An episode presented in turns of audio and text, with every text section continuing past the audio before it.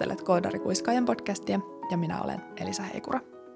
Tämän podcastin tarkoitus, kuten koko Koodarikuiskaajankin tarkoitus, on tarjota teknisille ammattilaisille uusia näkökulmia erilaisiin vuorovaikutus- ja ihmisaiheisiin. Tervetuloa uuden vuoden pariin ja vuoden ensimmäisen jakson äärelle. Mun mielestä uudet vuodet on aina jotenkin ihania, niissä on sellainen puhtaan sivun tuntu. Mutta entäs sulle? Onko sulle uudessa vuodessa uuden alun mahdollisuus? Viime jaksossa me puhuttiin kaikkea kirjaimellisesti maan ja taivaan väliltä. Vieraana oli ystäväni stand-up-komikko Kimmo Aro. Ja moni vastasi tai kertoi, että jakso oli kepeän hassuttelun sijaan lisäksi aika vakavaa ja syvällistäkin pohdintaa. Tämä pääsi vähän yllättämään meidät tekijätkin, ähm, koska mä olin jotenkin ajatellut, että se oli sellaista kepeää höpöttelyä, mutta toisaalta nyt kun kuuntelin itsekin jakson uudestaan, niin kyllähän siinä oli kaikenlaista aika synkkääkin tietyllä tapaa. Mutta ehkä se kertoo siitä, että elämän koko kirjasta, että siihen mahtuu kepeää ja synkkää, siihen mahtuu valoa ja pimeyttä, ja se kaikki kuuluu asiaan. Mutta se oli viime jakso se. Tässä jaksossa sen sijaan, kuten viime jaksossa jo hieman vihjattiinkin, niin puhutaan asioiden aikaan saamisesta ja työn tekemisen määrästä ja monen projektin yhtäaikaiseloista ja hieman myös siitä, että miten insinöörit ja taiteilijat viestii keskenään. Kun vieraaksi saapuu Hape Haavikko, hänellä on jos jonkinlaista rautaa tulessa ja hän saa itse kertoa, että mitä ne on ja miten hän niiden kanssa työskentelee, mutta otetaan sitä ennen pitkästä aikaa jakson teoreettinen alustus.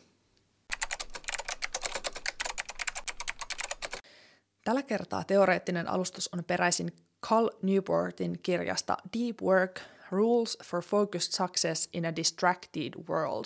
Ja vähän myös Daniel Pinkin kirjasta When, koska ne tukee aika hienosti toisiaan. Nimittäin deep work on sitä työtä, mistä asiakas meille maksaa. Ja se on sitä työtä, mikä vaatii meidän parhaimman keskittymiskyvyn. Se on usein luovaa työtä, ongelmanratkaisutyötä, sitä, missä tehdään jotain uutta, ja mikä vaatii sen, että me keskitytään tosi tiukasti siihen käsillä olevaan asiaan, ja mielellään päästäisiin myös flowhun sen työn äärelle. Ja Newport kehottaa, että äh, deep workia kannattaisi tehdä optimaaliseen aikaan päivästä. Ja taas Daniel Pink kertoo kirjassaan When, että tuo optimaalinen aika riippuu siitä, että mikä on ihmisen kronotyyppi. Eli onko niin sanottu aamuihminen vai iltaihminen. Ja valtaosa meistä luulee olevansa iltaihmisiä, mutta on oikeasti aamuihmisiä. Eli oikeasti suurin osa ihmisistä on aamuihmisiä. Ja se tarkoittaa sitä, että meidän paras keskittymisaika, paras työntekoaika on aamulla noin seitsemästä noin yhteentoista. Ja sitten on se, olikohan se noin 16 prosenttia ihmisistä, jotka on aidosti iltaihmisiä, ähm, eli alle joka viides. Ja nämä aidosti iltaihmiset on niitä tyyppejä, joiden absoluuttisesti paras keskittymisaika on suurin piirtein ilta neljän ja kahdeksan, yhdeksän välillä. Ja sitten on yksilöllisiä eroja. Voi olla, että on tosi, tosi, tosi iltaihminen, on tosi, tosi, tosi aamuihminen. Ähm, mutta sitten on myös semmoisia niin middle birdeja, eli semmoisia keskimatkan kulkijoita, jotka ei selkeästi sijoitu kumpaankaan näistä ryhmästä, mutta useimmiten hekin kallistuu aamuun ennemmin kuin iltaan. Ja jos et ole varma, että mikä sun optimaalinen työskentelyaika on, niin sitä kannattaa testata. Ja yksi tapa testata sitä on nukkua kunnon yöunet ja herätä ajoissa aamulla torkuttamatta ja kokeilla, että miltä se työnteko silloin aamulla tuntuu. Että vaikka se aamu olisi vaikea, niin siitä huolimatta voi olla, että sen aamussa on kuitenkin se paras keskittymisaika. No, tämän lisäksi on syytä tietää, että ihminen pystyy tekemään semmoista aivan todella, todella keskittynyttä flowhun, äh, flowhun upottavaa niin kuin luovaa työtä vain noin 1-4 tuntia per päivä. Ja jos on harjaantuneet aivot, niin semmoinen noin neljä tuntia on siis tosiaan maksimi, mihin me pystytään. Ja jos on harjaantumattomat aivot, niin noin suunnilleen tunnin verran, koska se on niin kuluttavaa, se kuluttaa meidän glukoosivarastot, se kuluttaa meidän kaiken ajatteluenergian, että meidän täytyy sen jälkeen ryhtyä palautumaan, jotta meillä olisi sitä varantoa seuraavalle päivälle, mistä ottaa. Ja kun me tullaan paremmaksi, niin me voidaan tosiaan pidentää sitä keskittymisaikaa. Ja toki on päiviä, kun me ollaan oikein tosi hienossa flowssa ja meillä on joku juttu niin imasee meidät mukaan, että me pystytään keskittymään enemmänkin kuin neljä tuntia. Mutta sitten Newport muistuttaa ja sitä, että meidän täytyisi sitä palautumisaikaa antaa samassa suhteessa. Eli jos meillä ei ole riittävästi palautumisaikaa, niin me lainataan huomisen päivän varannoista ja ennen pitkään me juostaan ne varannot tyhjäksi ja sen jälkeen sitten siitä seuraa aika huonoja juttuja, niin kuin nykyajan työelämästä tiedetään. No, deep workin tekemistä helpottaa se, että sen suunnittelee valmiiksi etukäteen, eli tietää, mitä pitää tehdä, ja se pala, jonka aikoo tehdä, on tehtävissä siinä aikaikkunassa, minkä sille deep workille on varannut. Eli mitä selkeämpi rajainen kokonaisuus ja mitä todennäköisemmin sä pystyt sen tekemään siinä ajassa, minkä sä oot valinnut, niin sitä todennäköisemmin sä saat sen tehtyä ja sitten todennäköisemmin sinne flowhun pääsee. Ja ei tule vitkuteltua, koska oma havainto on se, että ö, ensimmäiset 5-20 minuuttia menee semmoiseen henkisesti ja fyysisesti epämukavaan oloon ja tekee mieli mennä Twitteriin, tai lukea sähköpostia tai avata Slacki, mutta kun sinnittelee sen yli, niin sitten pääsee sinne flowhun ja sen jälkeen se työnteko alkaa sujua. Ja tätä edesauttaa myös rituaalit, se, että tekee sitä deep workia aina samaan aikaan, samoissa olosuhteissa, ikään kuin samanlaisen rituaalin kautta, koska me ollaan kuitenkin sillä tavalla ehdollistuvia olentoja, että kun me toistetaan samaa asiaa samalla tavalla, niin meidän keho alkaa ikään kuin antaa periksi ja luovuttaa jolla sillä, että ahaa, no nyt on tämä deep work-aika, selvä, nyt istutaan alas ja keskitytään. Ja sitten taas mikä ö, aiheuttaa epäonnistumista, mikä vaikeuttaa deep workin tekemistä, on se, että jättää sen tekemisen iltapäivään. Iltapäivä on sekä ilta että aamu ihmisille aivan ehdottomasti huonoin aika tehdä yhtään mitään keskittymistä vaativaa.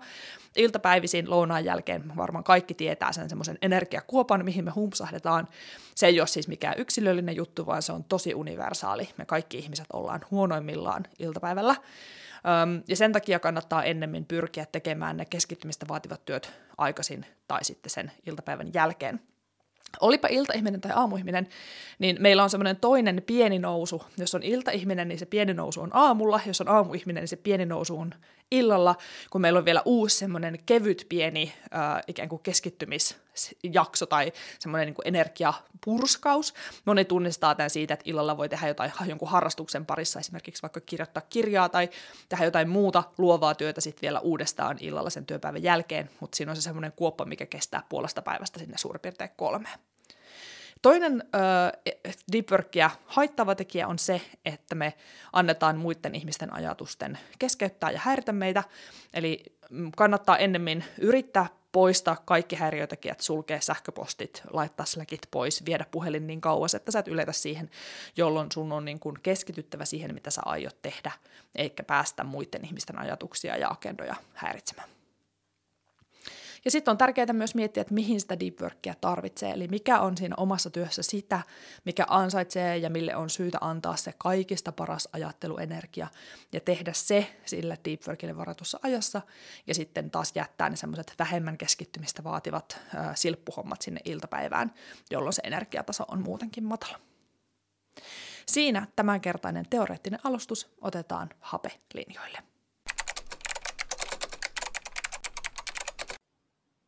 Lämpimästi tervetuloa Koodarikuiskajan podcastiin Hape Haavikko. Kiitos. Ennen kuin lähdetään mihinkään aiheisiin, niin kysytään kaikista tärkein kysymys, ja se on tietenkin, että kuka sä oot ja mitä sä oikein teet? No mun nimi on siis Hape Haavikko. Teen paljon kaiken näköistä, puuhastelen vähän sitä sun tätä, äh, mutta noin niin kuin pääasiallisesti mm, toimin yrityksessä nimeltä Fakiremedia. Äh, ollaan keskitytty digiviestintään, enimmäkseen verkkosivuja, mutta myös sitä analogista viestintää, eli, eli ihan visuaalista suunnittelua, mm, perinteistä printtimediaa, lehtimainoksia sun muuta, mutta pääpaino selkeästi siinä digimediassa ja ennen kaikkea, kaikkea webissä, mutta ihan verkkosivustojen ohella niin tällaisia web sovelluksia ja järjestelmiä tehdään.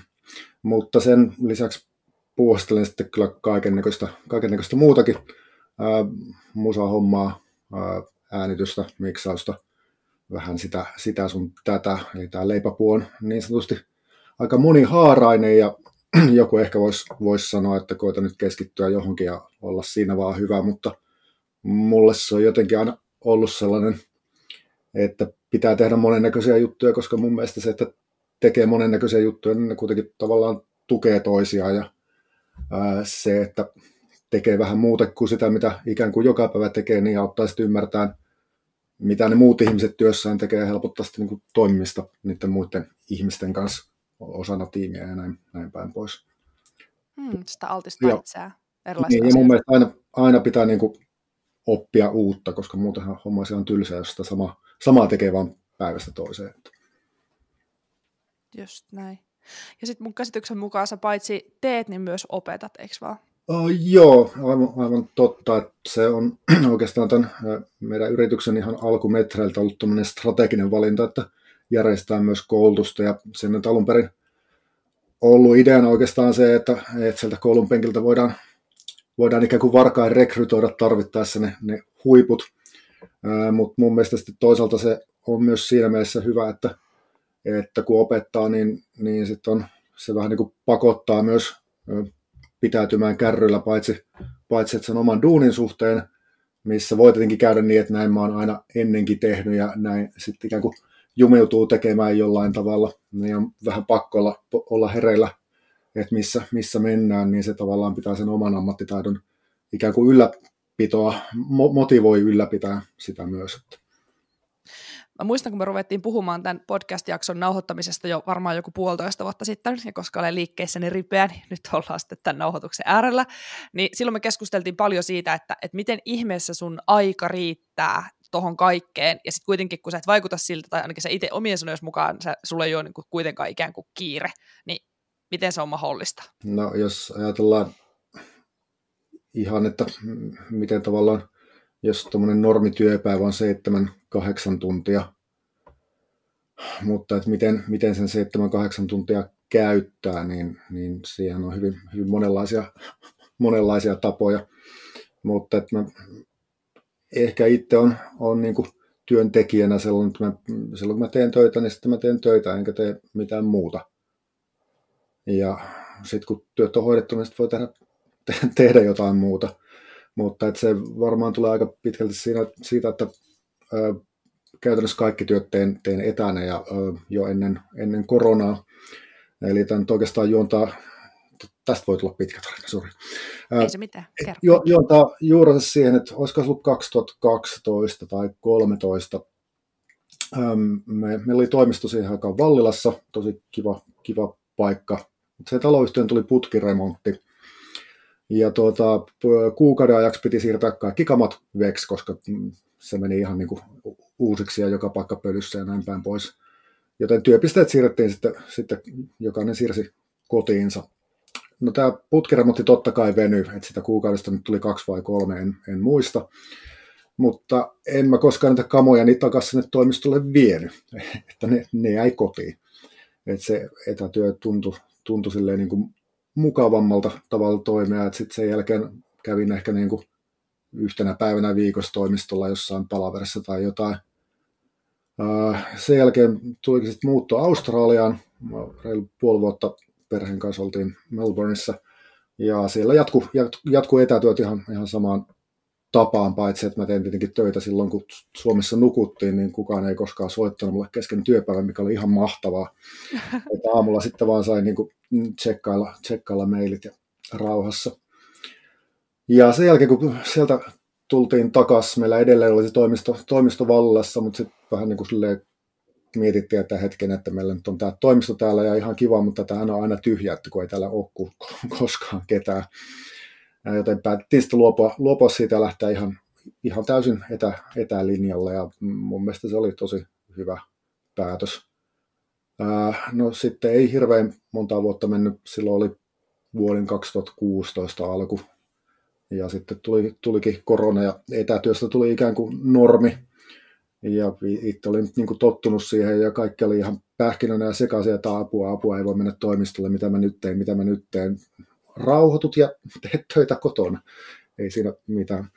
Et mä niin itse, itse sen on kokenut jotenkin semmoiseksi rauhalliseksi, kivaksi tavaksi toimia, että voi herätä aamulla ja kalsarit jalkaa ja kahvikuppi käteen ja mennään koneelle tekemään töitä. Ja kukaan ei tule kyselemään mitään typeriä, että hei, sori, voiko auttaa tämän kanssa, miten tämä tehdään, apua, apua.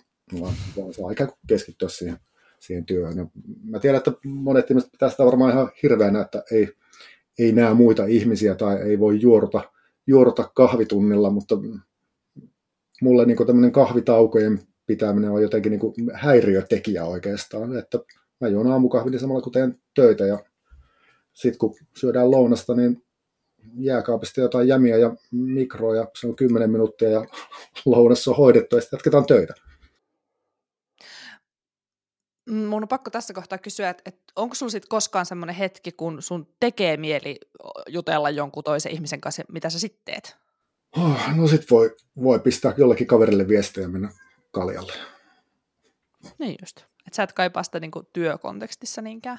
No en, en välttämättä. Että, et, ja toisaalta mä koen senkin, että jos nyt kollegoiden kanssa viestaillaan vaikka Slackissa, niin, tai joskus jopa pidetään ihan ikään kuin palaveri, ei välttämättä videon kanssa, mutta audiolla, niin se on ihan riittävä kontakti kyllä, että, että mun mielestä se, että vaikka se keskustelu olisi ikään kuin viesteillä, niin kyllä se on silti keskustelua mun mielestä. Ja jotkut pitää sitä ikään kuin kylmänä, kylmänä tapana, tapana toimia, mutta, mutta mun, mun mielestä ei. Tuossa varmaan näkyy itse, kun on Irkin kasvatti, niin, niin sehän oli kaikkea muuta kuin kylmää. Sehän niin. oli hyvinkin lämmintä kommunikaatiota ystävien kanssa, että se varmaan riippuu vähän, mikä itse se oma kosketuspinta tekstipohjaiseen viestimiseen on. No, sanoit, että sä, silloin kun sä teet töitä, niin sä teet töitä. Ja sitten kun sä oot saanut työt valmiiksi, niin voi tehdä jotakin muuta. Mutta onko sulla jotain muita niin kun, tavallaan tuohon, että miten sä saat sun ajan riittämään kaikkeen, niin miten sä niin kun, sitä jäsenät sitä sun työn tekemistä tai minkälainen sun työn tekemisen rytmi on? Aamulla mä herään yleensä seitsemältä, tai sanotaan, että, että herätys soi seitsemältä, mutta välttämättä en herää seitsemältä, mutta pyrin siihen, että, että kahdeksan mennessä olisi kuitenkin niin kuin koneen ääressä tekemässä ja vaikka nyt varsinaisesti en todellakaan ole niin sanotusti aamuihminen, eli se ylösnouseminen voi välillä olla hyvinkin vaikeaa ja herääminen kestää, niin silti musta tuntuu, että työn kannalta mä oon kuitenkin kaikista niin kuin skarpeimmillani aikaisin aamulla. Jotenkin semmoisessa zombitilassa, että ei välttämättä tajua vielä mitään muuta, mutta sitten työn tekeminen, niin kuin, että siihen on helppo keskittyä, keskittyä heti, heti aamusta. kaikki tämmöinen ikään kuin tuottava ja luova luova työ niin keskittyy mulla siihen aamu kahdeksan ja sanotaan, että 12 väliin. Että on sanonut, että, että puolen päivän lounaan jälkeen se, se loppupäivä on vähän semmoista munien kaivelua, että ei sillä ole mitään niin kuin, varsinaisesti järkevää kannata tehdä, että, että sit voi kirjoitella laskuja ja lähettää parit sähköpostit, mutta öö, eli tavallaan se voisi ajatella, että joku voisi sanoa, että se mun ikään kuin tuottavan työn aika on tosi lyhyt, etteen ikään kuin puolikasta päivää, mutta ei se mun mielestä ihan nyt silleen mene, että se riippuu jotenkin paljon, paljon työstä ja työnkuvasta, että jos ajatellaan vaikka jotain kaupan kassaa, ää, niin se on ihan, ihan selvää, että vaikka se olisi siellä 12 tuntia, niin kyllä se varmaan naamasta näkyy ja ei välttämättä jaksa olla niin ystävällinen asiakkaalle, mutta kyllä se homma tulee niin kuin hoidettua. Et, et sellaisessa työssä tavallaan voisi että mitä enemmän tunteja teet, niin sitä tuottavampi oot ajatuksen tuoda, vaikka se tietenkään ei varmaan kivaa olisi. Mutta sitten taas tämmöisessä hommassa, missä, mm, mikä on paljon niin kuin luovaa ongelmanratkaisua, niin se tuntien lisääminen ainakin itselläni ei todellakaan sitä työn laatua paranna. Päinvastoin siinä voi kamppailla monta tuntia jonkun ongelman kanssa, joka ei tule ratkaistuksi ja seuraavana aamuna tuoreilla aivoilla, niin se on parin minuutin juttu tehdä se. Eli tavallaan se, että yrittäisi tehdä mahdollisimman pitkää päivää ja olla, olla sillä niin kuin mahdollisimman tehokas, niin, niin sillä tekee tavallaan karhun palveluksen itselleen ja, ja aikaa menee, meneekin vaan niin kuin hukkaan tosi paljon. Nyt ollaan, ollaan hyvin paljon meitsi lempiaiheiden äärellä nimenomaan just toi niin kuin, luovan ja ongelmanratkaisutyön versus kaupan kanssa työn tai semmoisen niin tavallaan aika toisteisen rutiinityön ero, ja musta mä jotenkin, kun se on itselleni itsestäänselvää, niin sitä aina miettii, että tarviiko tästä edes puhua, mutta ilmeisesti on kuitenkin edelleen vielä olemassa esimerkiksi johtajia tai asiakkaita, jotka kuvittelee, että joka ikinen tunti on samanlainen, samanarvoinen, yhtä tehokas. Mutta eihän ne ole. Ja, ja kun sanoit, että voi näyttää siltä, että sä teet jotenkin niin kuin pienen määrän luovaa työtä, mutta ihan tutkimustenkin valossa, niin eihän me pystytä semmoiseen aidosti luovaan keskittymistä vaativaan työhön kuin sen noin neljä tuntia päivässä. Sitten meidän pitäisi ruveta jo palautua. Ja jos me mennään se yli, niin sitten seuraava päivä on heikompi ja seuraava päivä sitä heikompi ja lopulta me syödään se varaanto tyhjäksi ja sitten pitääkin toipua viikko. Joo, kyllä. Näinhän se menee. Totta kai se riippuu tosi paljon ihmisestä, koska mehän ollaan hyvin erilaisia tavallaan, miten niin kuin suhtautuu stressiin ja, ja muuhun.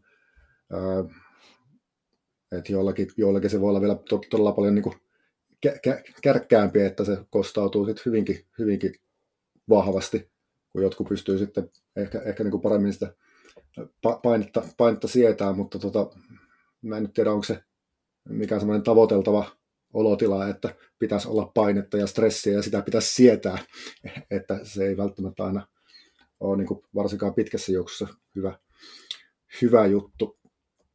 Mutta tosiaan, jos ajattelee mm, ikään kuin tällaisena etätyöläisenä on vähän, ei ikään kuin norma- normaalissa asemassa, mutta jos ajattelee tämmöistä normaalia ä, työpaikkaa, missä mennään toimistolle ja siellä on paljon ihmisiä tekee yhdessä töitä, niin, niin e-, eihän sielläkään se varsinainen tuottavan työajan osuus sit 7,5-8 tunnista, niin sehän on todella pieni. Et, et siellähän, niin kuin sanoin, niin istutaan kahvilla ja juorutaan ja lounaaseen menee helposti vähintään kolme varttia ja, ja näin päin pois. Et, et, et toki joillekin se sopii hyvin ja ne tykkää sit sosiaalista kanssakäymisestä ikään kuin työpäivän aikana, mutta mm, mä ehkä mieluummin hoidan työt alta pois ja mm, teen sen sosiaalisen kanssakäymisestä jossain, jossain muussa, muussa kontekstissa. Niin, ja tähän liittyy paljon sekin, että latautuuko niistä ihmisistä vai ei. Että kun on niitä ihmisiä, jotka tarvii niitä toisia ihmisiä voidakseen hyvin ja ollakseen energisiä ja onnellisia. Ja sitten on taas niitä, jotka tykkää kyllä ihmisistä, mutta sitten kun niiden kanssa on riittävästi viettänyt aikaa, niin pitää vetäytyä luolaa ja olla yksin. Joo, eli tämä perinteinen e- ekstrovertti-introvertti jako, josta mä en kyllä niin kuin oikein osaa pistää itseni kumpaakaan lokeroon, että tykkään kyllä ihmisistä ja, ja sosiaalista kanssakäymistä, mutta toivoit tosiaan tulla, että, että välillä välillä se kuormittaa, varsinkin tyhmät ihmiset, anteeksi. Silloin se voit olla se kutsuttu, niin kutsuttu ambivertti. Mutta sekin on, musta tuntuu, että ihmiset, ei niinku, ihmiset sekoittaa tai luulee, että introvertismi tarkoittaa, että sä et nimenomaan niinku pidä ihmisistä tai et tykkää olla ihmisten kanssa tai et tarvii ihmisseuraa. Eihän se pidä paikkaansa, vaan se on mm. nimenomaan se stimulaation määrä ja siitä kuormittuminen. Että ekstrovertit kaipaa stimulaatiota ja se on niille palauttavaa ja ne voi hyvin. Ja sitten taas introvertit Näinpä. väsyy stimulaatiosta, mutta silti nauttii siitä. Tai, tai välttämättä jo osa nauttii osa ei nauti niin kuin ihmiset ylipäätään. Mutta joo, toi öm, on kiinnostavaa toi, että minkä verran me tehdään aidosti tuottavaa työtä esimerkiksi toimistoympäristöissä. Ja sanoit itsekin, että, että kun saa tehdä kotona, niin sitten kukaan ei tule häiritsee, eikä kolkuttelee, eikä kyselee. Ja sä voit itse säätää, että onko se släkki päällä vai ei. Mutta onko sulla semmoisia, teekö sä niinku itsellesi tavallaan häiriöttömiä tiloja, kun sä keskityt? Pistätkö sä släkin pois vai miten sä toimit? No, no en, ei mun oikeastaan tarvi. Että silloin jos mä oon uppoutunut tekemään jotakin, niin kyllä mä kykenen, niin kuin, vaikka näen, että viestejä tulee, niin kykenen olemaan lukematta niitä ennen kuin mulla on sopiva aika itselle, itselle lukea se. Ja mm, mä en hirveästi häirinyt, niin kuin jos on jotain meteliä, että, että nyt esimerkiksi noita lapsia asuu, tai no eihän nyt mitään lapsia ole enää, vaan isoja miehiä, mutta, mutta, tuota, mutta että jos jotain tuommoista mm, ulkopuolista häiriöäntä tulee, niin ei ne, ei ne niin kuin mua, mua silleen häiritse. Et tiedä, että jotkut, jotkut ihmiset häiriintyy hyvinkin helposti tavallaan se tarkkaavaisuus herpaantuu heti, jos on jotain ylimääräistä määräistä hälyä, mikä tietenkin on niin kuin ongelma, mikä täytyy jollain tavalla sit itse kunkin hoitaa, mutta, mutta mulle se ei oikeastaan hirveästi ongelma, ongelma ole koskaan ollut. No havaitseeko sitten saman, kun saatiin kuulijakommentti Jarno Virtaselta tai kysymys, hän, hän kirjoitti näin, että miten näet erilaisten häiriöitä blokkaavien toimenpiteiden tai työkalujen roolin keskittyneen työn tekemisessä? Kontekstina siis se, että oma kokemus on, että kun on motivoitunut, energinen ja on selkeä, mitä pitää tehdä, niin ei niitä häiriöitä tarvitse edes blokata, hommaa tekee vaan. Sen sijaan päinvastaisessa mielentilassa pienetkin häiriöt tuntuu massiiviselta ja mikään määrä häiriöiden blokkaamista ei auta. Joo, kyllä, kyllä Jarno tässä ihan, ihan niin kuin oikealla jäljellä on, että ihan samaa mieltä on. Mutta niin kuin sanoin, niin toi, toi on todella yksilöllistä. Et, et, jotkut ihmiset on, on paljon, paljon herkempiä noille, ja varsinkin jos on vähänkään mitään ADHD-taipumuksia, niin, niin silloin, silloin ne häiriöt voi, voi tuntua ihan toisenlaiselta, mitä meikäläinen ei varmasti kykene, kykene millään tavalla se ymmärtää, että kuinka häiritseviä ne, ne voi olla. Mutta toki se, toki se moti, oma motivaatio siihen varmasti vaikuttaa, mutta mä melkein väittäisin, että, että, että suurempi merkitys on sillä ihan henkilöllä, että kuinka, kuinka altis se tämmöiselle ulkopuoliselle häiriölle yli, ylipäätään on. Onko sinulla sitten joskus semmoinen, jotain semmoisia työtehtäviä, joissa se, se häiriö ikään kuin häiritsee, tai jos sulla on semmoinen, että sä et ole oikein motivoitunut etkä energinen, niin mitä sä silloin teet keskittyäksesi? No toi onkin paha. Kyllä se on totta, että ne ikään kuin epämieluiset tehtävät, niin, niin, niin niitä ikään kuin pistää syrjään helpommin jonkun muun ulkopuolisen häiriötekijän tieltä, mutta, mutta ei, ei kai semmoiset niin epämieluiset, ne vaan täytyy tehdä ja sitten ne on tehty. Ja, mutta että en mä oikein tiedä, että onko mitään sen kummempaa konstia. En, en ole oikeastaan koskaan edes miettinyt hmm. miettinyt koko asiaa, asiaa sen kummemmin.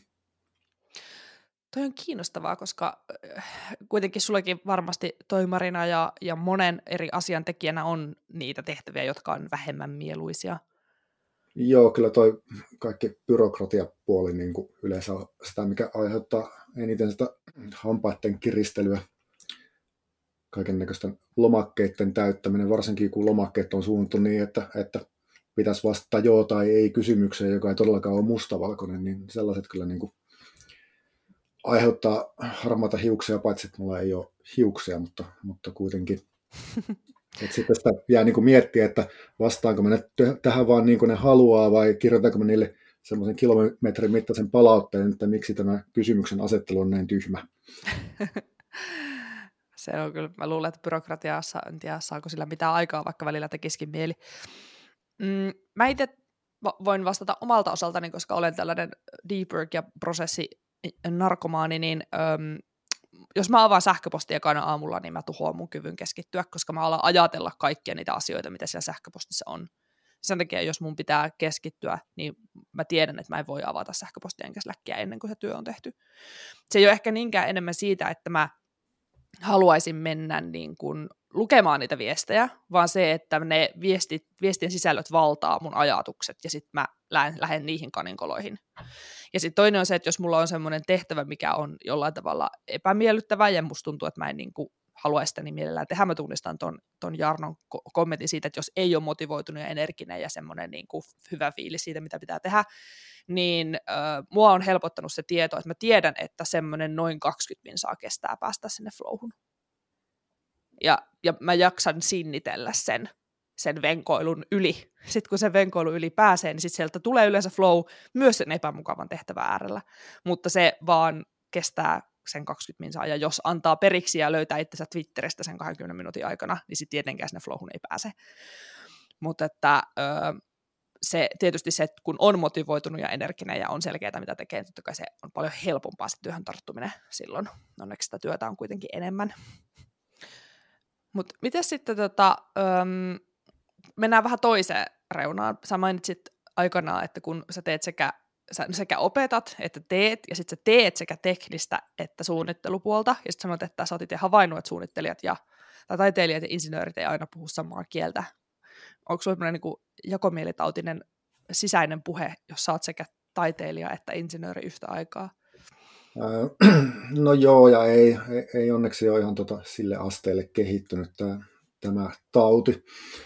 Mutta jostain syystä niin kuin, tehnyt aina oikeastaan molempia. Tai taustahan mulla on enemmän tuolla niin kuin visuaalisella puolella, että alun perin on opiskellut oikeastaan keskittynyt liikkuvaan kuvaan, elokuvaa, TV, TV-puolta ja sieltä sitten eri näisten vaiheiden kautta tuli lipsahdettua tuonne digi, digimedia-puolelle 90-luvun loppupuolella tai oikeastaan 20-luvun alussa. Ja tehnyt myös ihan, ihan printtimediaa siinä, siinä välissä. ja oikeastaan siinä kohtaa, kun sinne digimediapuolelle ikään kuin lähti suuntautumaan, niin toi tekninen puoli ja ohjelmointi tuli tavallaan semmoisena välttämättömänä pahana ensin, mitä, mitä jonkun oli pakko tehdä, jotta saatiin se tuote, tuote toimimaan. Mutta että se nyt sitten aika äkkiä imas, niin kuin, imas niin kuin mukaansa ja, ja huomasi, että hei, tämähän on oikeastaan aika, aika siistiä ja kivaa, kivaa hommaa. Mutta että on tehnyt viimeiset reilu 20 vuotta sekä, sekä visuaalista puolta että, että teknistä puolta niin kuin rinta, rinnan ja vähän sitä projektista riippuen, että jossain projektissa saatan olla vain graafikko, jossain toisessa vaan ohjelmoija ja jossakin molemmat, että miten, miten se nyt sattuu, sattuu menee. Mutta joo, kyllä tuosta niin pitkältä ajalta kokemuksia on, että nämä taiteilijat ja insinöörit ei välttämättä ihan samaa, samaa kieltä puhu. Ja itse koettanut sitten toimia myös tulkkina näiden kahden lajin, lajin välillä. Mistä sä luulet, että se johtuu? Tai niin kuin, mis, mik, miksi? Me puhutaan kuitenkin suomen kieltä Joo. tai englantia, milloin mitäkin, mutta et, niin kuin, mistä se tulee se no, railo? No e, enemmänkin siinä on ehkä kyse vaan, että ihmiset on erilaisia, että taiteilija- ja insinöörijako nyt on tämmöinen vähän, vähän karrikoitu, mutta mut, et, tavallaan ajatellaan nyt vaikka, että jos, jos tämä taiteilija suunnittelee jotakin visuaalista, niin se ei välttämättä ajattele sitä, että miten sen tuotteen pitää toimia, vaikka että sen totta kai pitäisi ajatella sitä. Ja se ei ehkä osaa kaikkia tilanteita ottaa huomioon, vaan enemmän käyttää näitä suuria linjoja ja sitten insinööri repii pelihousunsa, kun se saa taiteelta leiskat, tee näin, ja sitten sillä on lista kysymyksiä, että niin, miten tämä ja tämä ja tämä, kun sä et ole nyt speksannut tätä tai, tai miettinyt tätä. Et siinä on aika paljon tuommoisia asioita, jotka mun mielestä ei johdu pelkästään vaan siitä, että ne ihmiset on erilaisia ja puhuu vähän eri kieltä, vaan enemmänkin siitä, että ne ei tiedä tarpeeksi niitä asioita sen oman pienen työnkuvansa ulkopuolelta, ja sen takia ne ei osaa ottaa huomioon, ja sen takia ne ei myöskään siltä osin puhu, puhu samaa, samaa kieltä. Et ihan tämmöistä, niin kuin, mitä nyt vaikka tässä viime viikon aikana, itse asiassa kaksi eri projektia, mistä oli ulko, ulkopuolta ikään kuin graafikkoja, mä olin vaan teknisenä toteuttajana. Ja oli ihan hyvät, kivat visut tehty ja näin päin pois. Ja mulle toimittiin, toimittiin fontti. Ja sitten mä olin, niin, että kun tämä on niin kuin desktop-fontti, että onko tällä web-fonttilisenssiä. No ei ole. Ja sitten web-fonttilisenssi kyseiselle fontille myydään vuosilisenssinä ja, ja siitä tulee sitten kustannuksia ja asiakas on sitten, että hitto, en mä halua maksaa ja mitä nyt tehdään. Ja No toisessa keississä asiakas osti fontin, ei siinä mitään. Toisessa keississä päädyttiin sitä käyttää ilmasta korvaavaa samantyyppistä, mikä nyt tietenkin sitten, jos olisin itse graafikko, niin en välttämättä ehkä, ehkä ihan hyvällä katsoisi, mutta toisaalta tässä tapauksessa ihan graafikko oma moka, että kyllä pitäisi ottaa niin huomioon, että jos hänellä nyt on siihen desktop-lisenssi, niin ei se tarkoita, että sitä fonttia voisi noin vaan webissä käyttää. Eli ei ole vaan, vaan niin kuin tiedetty ja osattu ottaa huomioon. E, eli tällaisia niin ongelmatilanteita sitten herkästi syntyy, mutta, mutta että loppupeleissä kyse on nimenomaan siitä, että ei, ei ikään kuin tiedetä, tiedetä sen oman alueen ulkopuolelta tarpeeksi, että mitä, mitä ne muut työvaiheet on ja mitä muut tekee, eikä sitten osata ottaa niitä asioita, asioita huomioon. Joo. Toi varmaan aika tyypillisesti niin kuin kommunikaatiokatkoksen aiheuttaa just se, että ei ei ymmärretä tarpeeksi, mitä se toinen tekee tai mikä sille toiselle on tärkeää. Näinpä, ja siitä mä taisin jo sanoa, että, että se on yksi syy, miksi mä tykkään tehdä monia asioita, koska sitten kun on kokemusta, kokemusta laaja-alaisesti, niin sitten osaa myöskin ottaa huomioon tarvittaessa, että mitä ne, mitä ne muut tekee ja, ja hoitaa omat tonttinsa sitten mahdollisimman hyvin, että myös muilla se työ olisi, olisi helppoa. No aivan varmasti. Mutta mä mietin myös sitä, että mitä sitten semmoinen tyyppi, jolla niinku, ei ole mahdollisuutta tehdä laaja-alaisesti tai ei ole kiinnostustakaan, eli tykkää siitä omasta tontistaan, mikä, missä siinäkään ei ole mitään vikaa, jos haluaa olla niinku, enemmän yhdessä asiassa hyvä, niin miten sitten niinku, ikään kuin voisi paremmin jutella niiden muiden kanssa, joiden työstä ei ymmärrä, ilman että aiheuttaa tämmöisiä kommunikaatiokatkoksia? No, no mun mielestä varmaan niin kuin kysyminen on se paras tapa, että jos, jos jotain ei tiedä, niin kysyy. Totta kai se ongelma voi se, että ei tiedä, mitä pitäisi kysyä. Mm. Ää, mutta että jos nyt ajatellaan vaikka tilannetta, että, että graafikko tekee web layoutteja ja toimittaa sen nörtille tekniseen toteutukseen, niin kyllä ne varmaan kannattaisi nörtin kanssa konsultoida, että okei, miten toimitaan, miten mä toimitan tämän sulle ja mitä kaikkea mun pitäisi ottaa huomioon. Just näin. Ja sitten varmaan vielä se sävy on aika keskeinen, että ei silleen, niin kuin, sit insinööri palaa takaisin taiteilija, että miksi helveetessä sä oot tehnyt tämän tällä tavalla. Mä silleen, että hei, täällä on tämmöinen juttu, että pitäisikö vähän jutella tästä. Niin se ehkä auttaisi myös. Totta. Mä oon kyllä niin itse syyllistynyt tuohon paljon, että tota, varsinkin jos en ole juonut aamukahvia tai, tai syönyt lounasta, että, että aamulla, aamulla niin kuin toi ope-moodi menee aika, aika herkästi, herkästi päälle ja sitten tulee kirjoitettua palautteita. Tämmöisiä aika peruskeissa, mitä niitäkin niin kuin yllättävän paljon on sattunut, että, että asiakkaalla on graafinen ohjeisto, ihan hieno dokumentti, missä kaikki on speksattu. Äh, esimerkiksi värikoodit. Niin sitten niin kuin, okei, okay, että teillä on tämä sininen brändiväri tässä, ja siinä on sininen laatikko, ihan kivan näköinen sininen, ja sitten siinä on värikoodi vieressä. Mutta kun tämä värikoodi ei vastaa sinistä värilaatikkoa, että kumpas minä nyt uskon. Ja, Täh?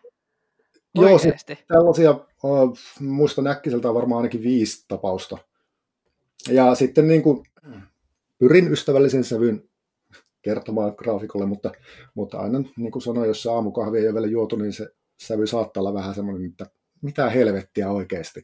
uh, mutta joo, joo, kyllä noit tulee, tulee aika, aika paljonkin tuommoisia kaiken näköisiä.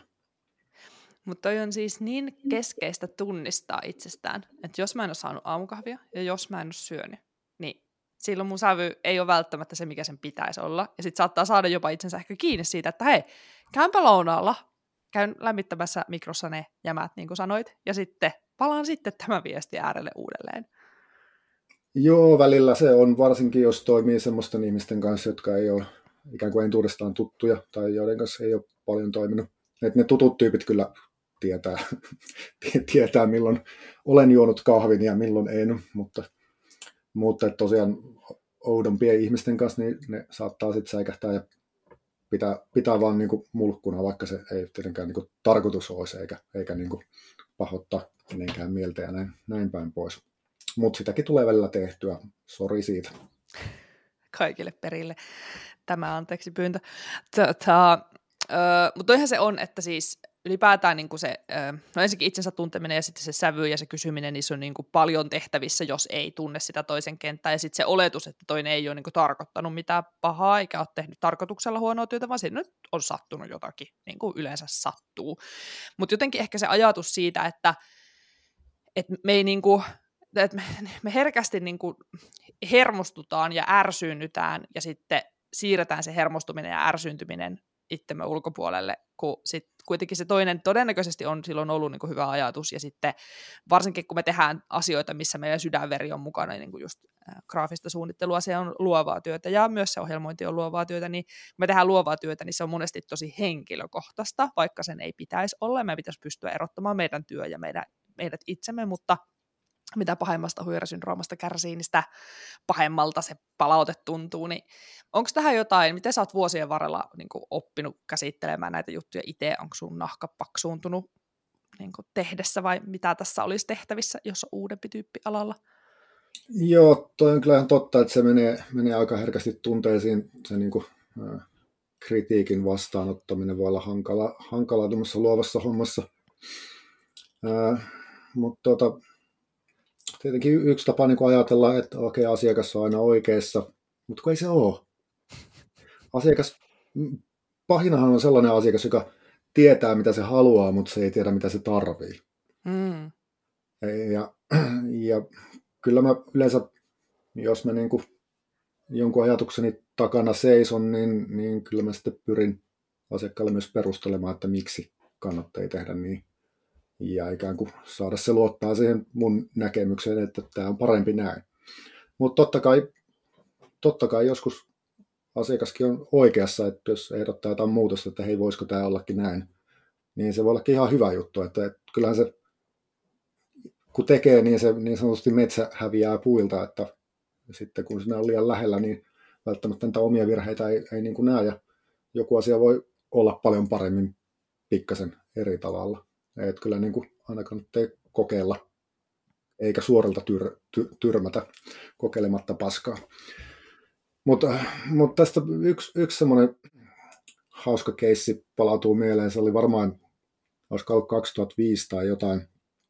Ää, uusittiin erään nimeltä mainitsemattoman yrityksen verkkosivustoa. Helli, olisiko ollut noin 60 henkilöä kuudessa eri maassa. Ja tehtiin leiskat ja jee, jee, olivat hyvin tyytyväisiä, mutta, ää, mutta he halusivat, että heidän kaikki työntekijät saa sanoa mielipiteensä näistä suunnitelmista. Hmm. Silleen vähän, että okei, että ottaako se nyt ihan tosissaan. Joo, joo, ei kun me halutaan vaan, että kaikki saa niin kuin sanoa, sanoa sanottavansa. Että ei se niin kuin päätöksentekoon silti vaikuta. No, okei, antakaa mennä vaan. Ja sitten he keräs kaikilta 60 työntekijältä kuudesta eri maasta, maasta niin kuin mielipiteet näistä suunnitelmista. Ja ää, ylipäätään kaikki oli ihan, että jee, jee, mutta yksi semmoinen selkeä asia, missä oli näkemyseroja eri maiden välillä nimenomaan, oli värit. Mm. Eli, eli jostain maasta sanottiin, että värit on loistavat ja toisesta, että ne on ihan kauheita, jostain, että voisiko olla jotain muuta. Ja, ja se sitten johti siihen, että joka maan, maan toimistot teki sitten oman esityksensä, että minkälaiset värit he haluaisi.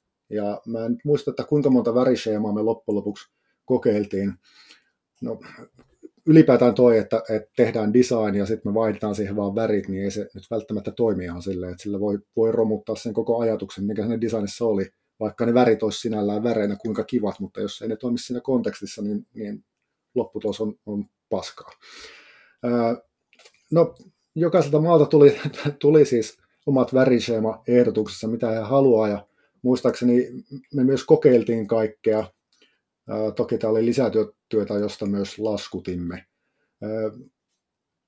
Ja loppujen lopuksi he eivät päässeet sitten yhteisymmärrykseen näistä tästä väriseemasta, ja väriksi tuli, tuli sitten tämmöinen niin musta harmaa sävy, jos ei väri ollut käytännössä ollenkaan. No niin. Kaikki pysty sen kanssa elämään. Ja uh, mä en nyt ihan varma, koska tästä aikaa on tosiaan ainakin se 15 vuotta, mutta mutta taisi olla, että se verkkosivusto julkaistiin tällä, tällä musta-harmaa väriseemalla, ja kahden viikon päästä sieltä otettiin yhteyttä, hei, että voisitteko te vaihtaa ne alkuperäiset värit sinne. E, eli siinä niin kuin tehtiin hirveä määrä ylimääräistä työtä vaan sen takia, että haluttiin kuulla kaikkien mielipide. E, eli mun mielestä se on, on niin kuin loistava esimerkki. Se on vähän niin kuin tämä tarina miehestä, pojasta ja aasista, että jos yrittää miellyttää kaikkia, niin ei miellytä ketään, että, että se paskakompromissi harvoin on niin kuin hyvä ratkaisu tämmöisessä luovassa, luovassa työssä. Just näin. Et mieluummin, mieluummin niin, että puolet jengistä sanoo, että tämä on parasta ikinä ja puolet sanoo, että vittu mitä paskaa, kuin se, että kaikki sanoo, että no ihan kiva. Se on se niin kutsuttu käänteinen kaussin käyrä, mihin pitäisi pyrkiä silloin, Jep. kun haluaa jäädä mieleen ja erottua joukosta.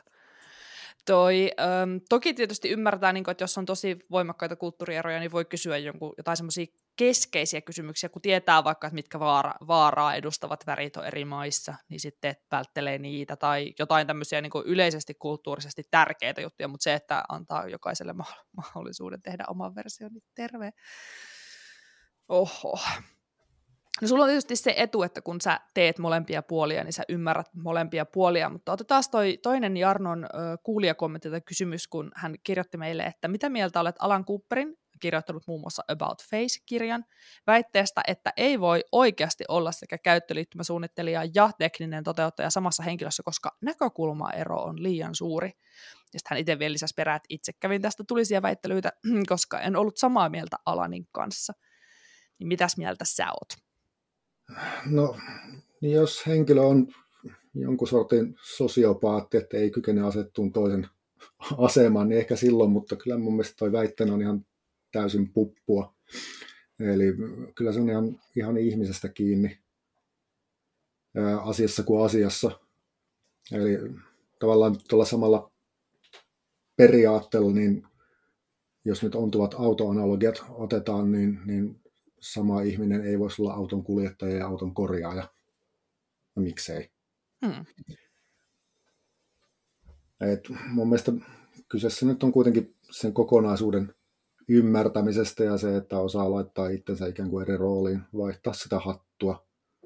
Ja päinvastoin se, että jos käyttöliittymän suunnittelija ei ymmärrä mitään sitä teknistä toteutuksesta, niin, niin se voi olla pahakin seikka, koska sitten jos suunnitellaan sellaisia asioita, jotka teknisesti vaan ei tule toimimaan, niin sittenhän ollaan ongelmissa.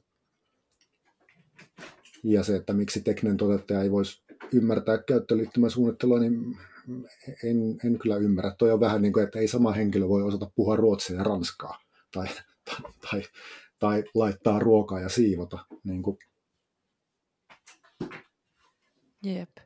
Täytyisi, täytyisi ehkä lukea, miten herra Cooper tämän, tämän niin kuin perustelee, mutta kyllä toi mun mielestä on ihan täyttä paskaa. Aamen, ja sillä, sillä.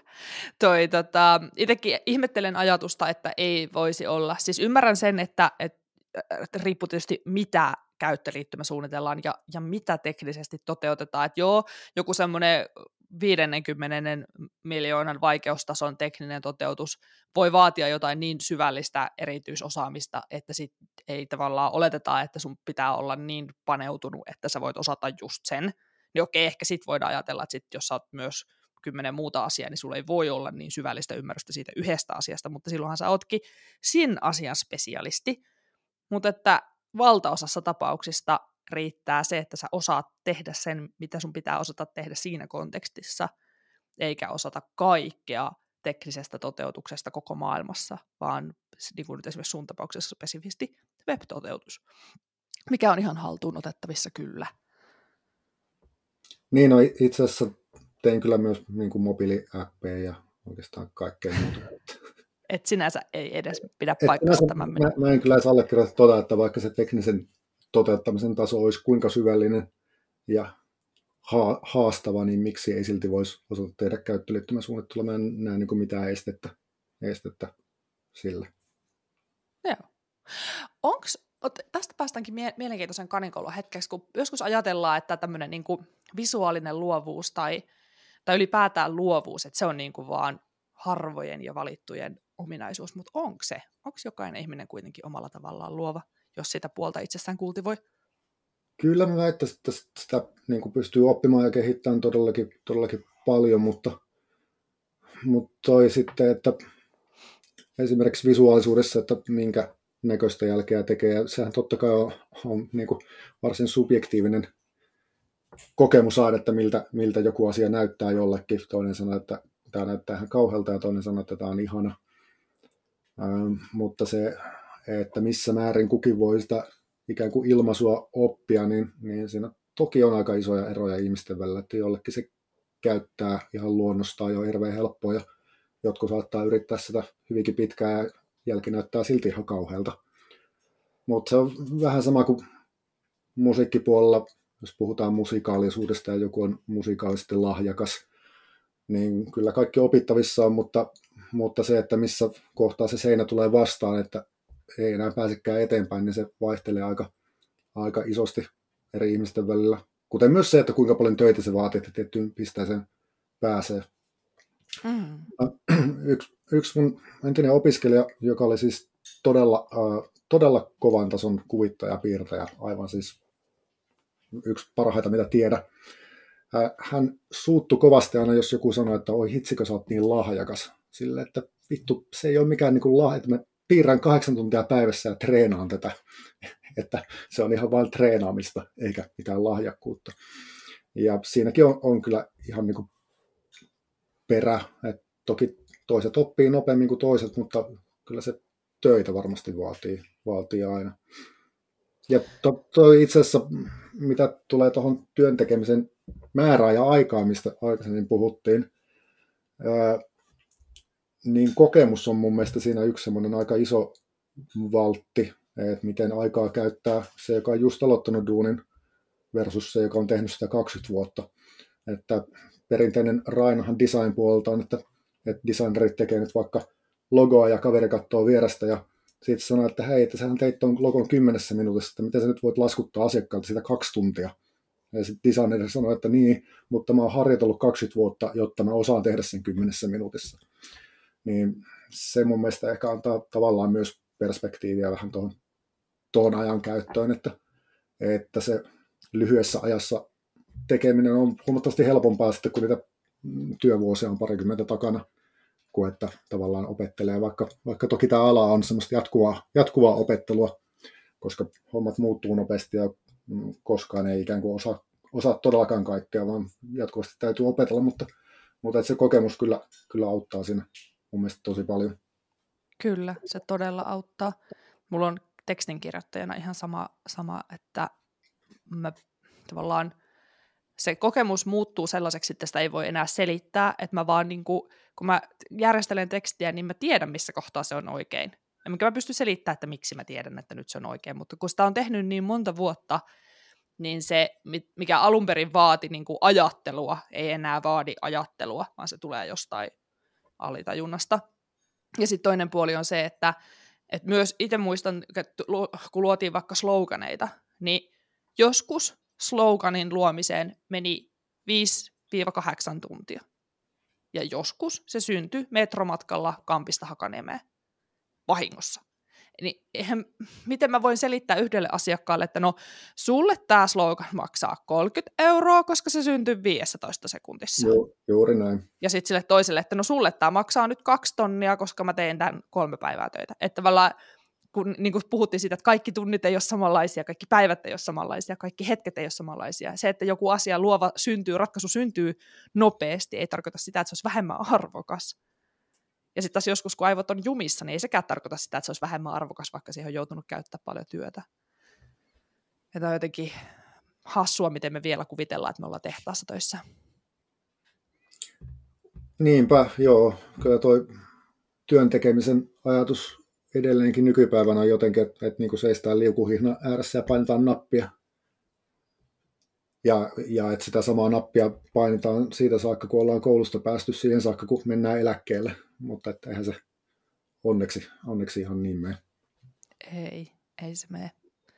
Mites tota, oliko jotain muuta semmoista, kun ruvettiin puhumaan tästä podcastista, että sä ajattelit, että sä haluaisit kertoa tai jutella tai käydä läpi, mutta mä en vaan niin kuin, tajunnut kysyä sulta.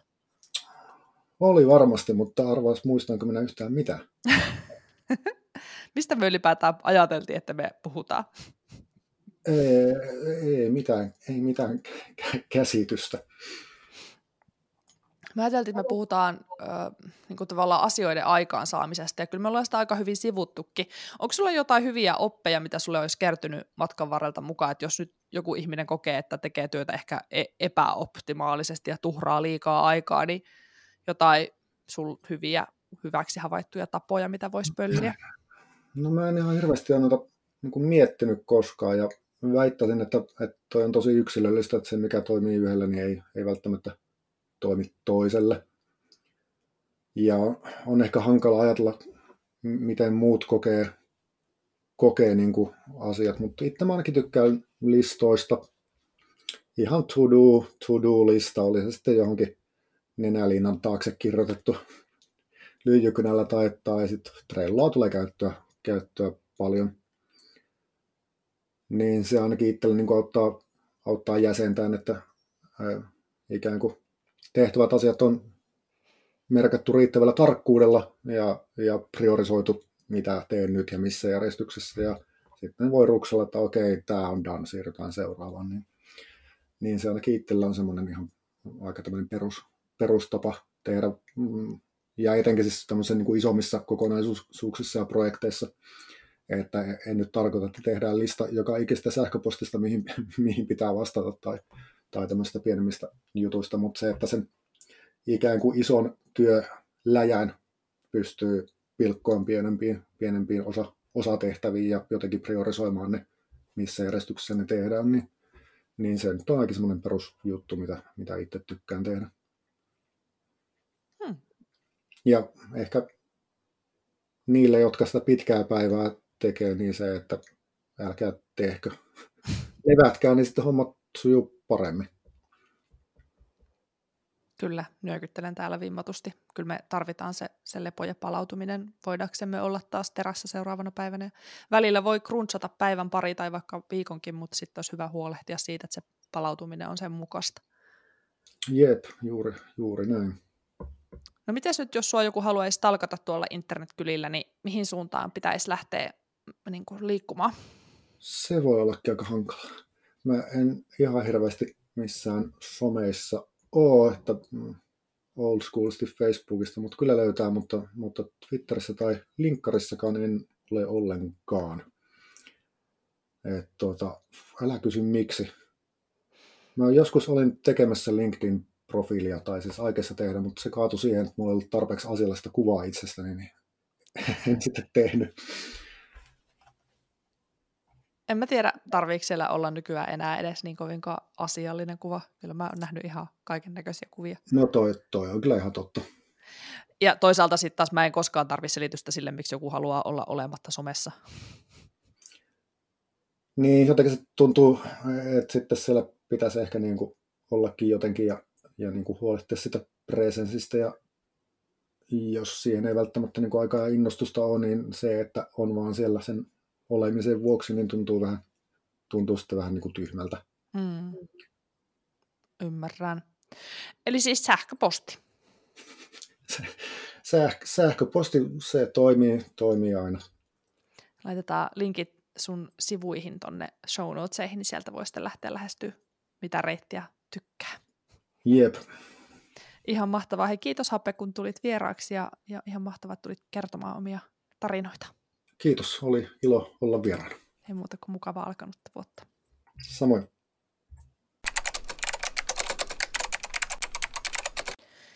Tällä kertaa konkreettiseksi kokeiluksi suosittelen tutkimaan tätä deep work-asiaa siten, että mieti ensin, että mitä siellä sun tudulistalla on sellainen ö, asia tai työ, mikä vaatii sitä sun keskittymisaikaa erityisen paljon. Useimmiten se on vielä joku sellainen juttu, mitä me työnnetään niiden kiireisten tulipalotöiden ö, edeltä pois tai siirretään sitä syrjään, koska meillä ei ole aikaa tarttua siihen ja me tehdään enemmän niitä pieniä ja helppoja nakkihommia sitten edeltä. Ja katso, että mikä siinä kyseisessä projektissa tai tehtävässä tai ö, työssä olisi semmoinen seuraavaksi tehtävissä oleva palanen, johon menee noin tunnista kahteen tuntia.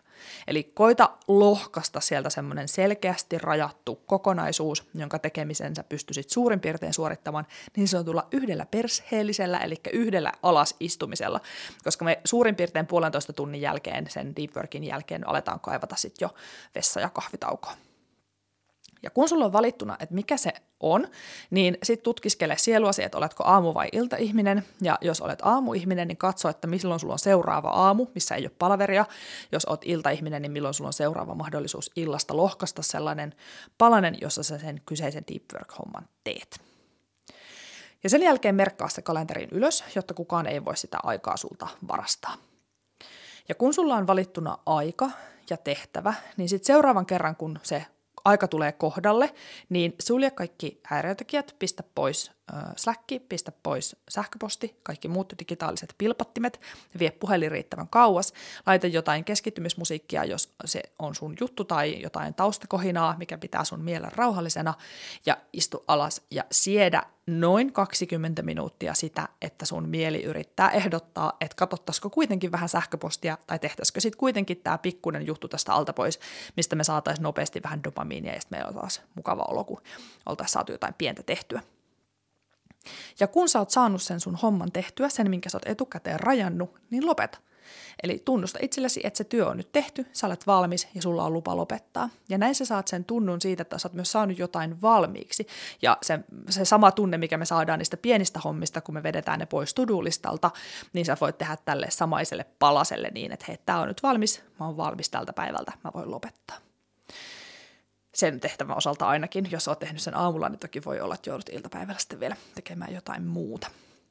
Ja sen jälkeen mietit, minkälainen kokemus se oli, koska itsellä ainakin mä havaitsin, että tämä oli niin koukuttavaa, että mä rupesin tekemään sitä säännöllisesti ja varmaan tuplasin, ellen jopa triplasin oman tuottavuuteni Deep Workin avulla. ja sitten tutustuin ja tutki, että miten se toimii sulla, niin kuin tuossa Hapen kanssa aiemmin puhuttiin, niin kaikki hommat ei toimi kaikilla ja hyvä tunnustaa ja tiedostaa, mitkä ne omat toimivat tavat on. Mutta suosittelen kuitenkin Deep Workia kokeilemaan, suosittelen myös sen kirjan lukemaan, jos kiinnostaa tutustua aiheeseen lisää, koska itselle ainakin Newportin jutut oli tosi mullistavia. Ja sitten lähdetään siirtymään kohti jakson loppua. Jaahas sitten. Se oli sellainen jakso.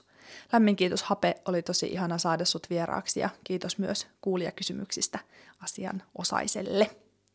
Tutustu lisää Hapeen suuntaamalla Facebookiin hakemalla sieltä Hape Haavikko ja lisätään show notesihin myös linkit Hapen bändeihin ja Hapen firmoihin ja muihin Hapen juttuihin, niin voit käydä sieltä lukemassa lisää.